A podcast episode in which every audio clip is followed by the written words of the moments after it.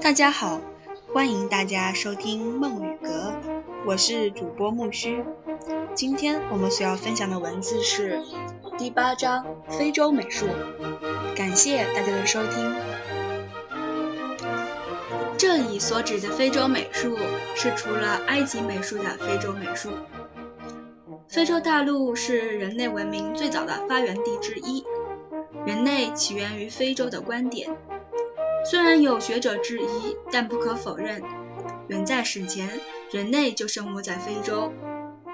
在这块地貌多样的土地上，众多部落创造着他们独有的文化，贡献着他们特别的美术，证明着人类整体文明的多样性。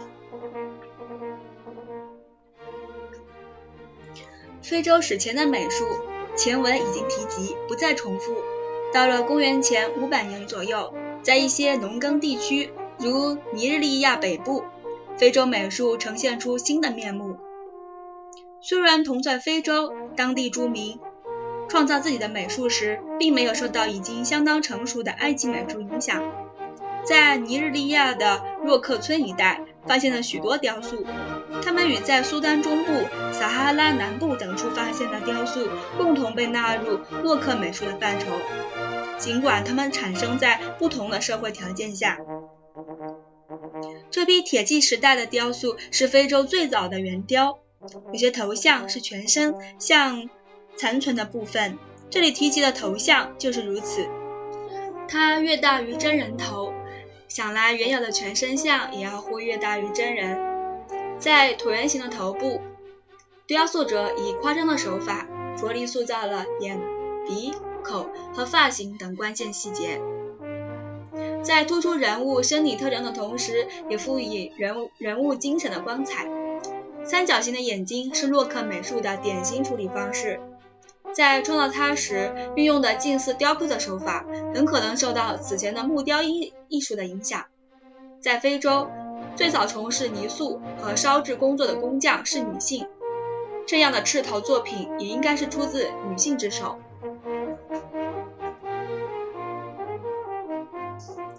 非洲人既能创作优秀的陶制雕塑，也能创作动人的铜制雕塑。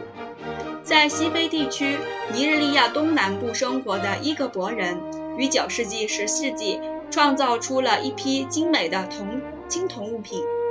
他们是迄今发现非洲最早的青铜铸造的雕塑品。从实用性的小小水罐上可以看出，当时的非洲人已经熟练地掌握了拖蜡法。能用它来体现精巧的构想，创造出富于美感和情趣的青铜作品。同样是在尼日利亚，曾为约鲁巴人宗教、政治和文化中心的伊费，是非洲另一个著名的美术基地。伊费是令最令人难忘的美术品是人物雕像，这些雕像的风格有别于绝大部分非洲雕塑。以致最初的欧洲发现者误以为他们是古代希腊人的作品，分别为陶像和铜像的王后头像和国王头像，让观者恍若面对真实的生命。这样的个性化鲜活的形象，在现实生活中你随时随地都会遇到。这些作品竟然有如此惊人的写实性，难怪会让习惯了常见的非洲美术风格的欧洲学者怀疑，做出上述可笑的判断。这里的问题实际上不是能不能的问题，而是愿不愿的问题。就像掌握了欧洲传统绘画方式的毕加索，在迷上非洲雕塑时，会画会画出阿维尼翁小姐一样。大约再过一个世纪，在今日马里的杰内，非洲人用陶土塑造了长胡须的男子，他完全不同于王后头像。写实性又被抛开，人物头像的下半部被拉成翘起的片状，夸张的处理极具有形式美感，独特的个性化表现同样吸引着我们。在尼日尔河下游受伊费文化影响的贝宁王国，是西非地区著名的王国。十四世纪至十七世纪，其国势最为强盛。一些珍贵的美术品也诞生在这个时期，美术和美术家为传统为统治阶层服务，在人类历史上是普遍现象，非洲也不例外。贝宁王国的统治者把全国最好的工匠集中起来，给他们提供最好的工作条件，让他们用最好的材料创造满足自身各种精神和物质需求的美术品。在这种情况下，贝宁王国诞生了一批相当动人的美术作品。羡慕伊费美术的贝宁统治者，在14世纪遣派优秀的工匠到邻近的各这个美术中心学习铸造纪念性头像的技艺。从此，为王室祖先祠创作的纪念头像的传统在贝宁一直延续到今天。一尊黄铜头像反映出这类头像早期的特征：略小于真人头的国王头部塑造的十分严谨，在网纹。冠冕和警示衬托下，他光滑的面孔显得真真实生动，个性鲜明。后期的国王纪念头像则背离了这种写实性手法，趋向样式化的装饰风格。在贝宁王国，黄铜只能用来塑造最高统治者的形象或与他们有关的形象。另一件黄铜浮雕也表现了贝宁王国的形象，这个世袭的统治者像神一样挺立在人们面前。双手轻松地抓起两只头两头豹子，也许是要用它们祭祀，也许是象征他们的权威。化为鱼形的双腿似乎暗示着国王与海神的关系。装饰性的对称性构图、图案化的处理、自由的变形和组合，使这个国王的全身像跟上述国王头像拉开了距离，但颂扬的功能是不变的。皇太后面具是为贝宁王国制作的一件装饰品，它有可能再现了贝宁王国埃斯吉的生母伊迪亚。关于它的用途，一般认为供这位国王随身携带纪念生母，但放在何处有两种说法：一是戴在胸前，一是配在腰间。制作这件象牙饰品的工匠以匀称的椭圆形为基础。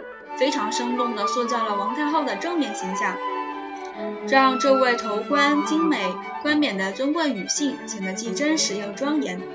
面具的每一个细节都透露着力求完美的印记，创造者无疑想充分展示自己的精湛的技艺。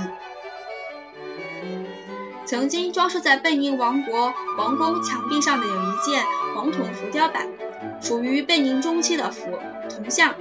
铜板正中是有一位王室血统的统帅，他护卫上的豹头点明他的尊贵出身，嗯，他就是国王本人，一手持矛，一手掌剑，意在突出他的权威。两位越少的军官立在统帅身边护卫着他，三者有前有后的直立状态，既有变化又有气势。在他们庄严有力的形象的空隙处，点缀了一些小小的士兵形象。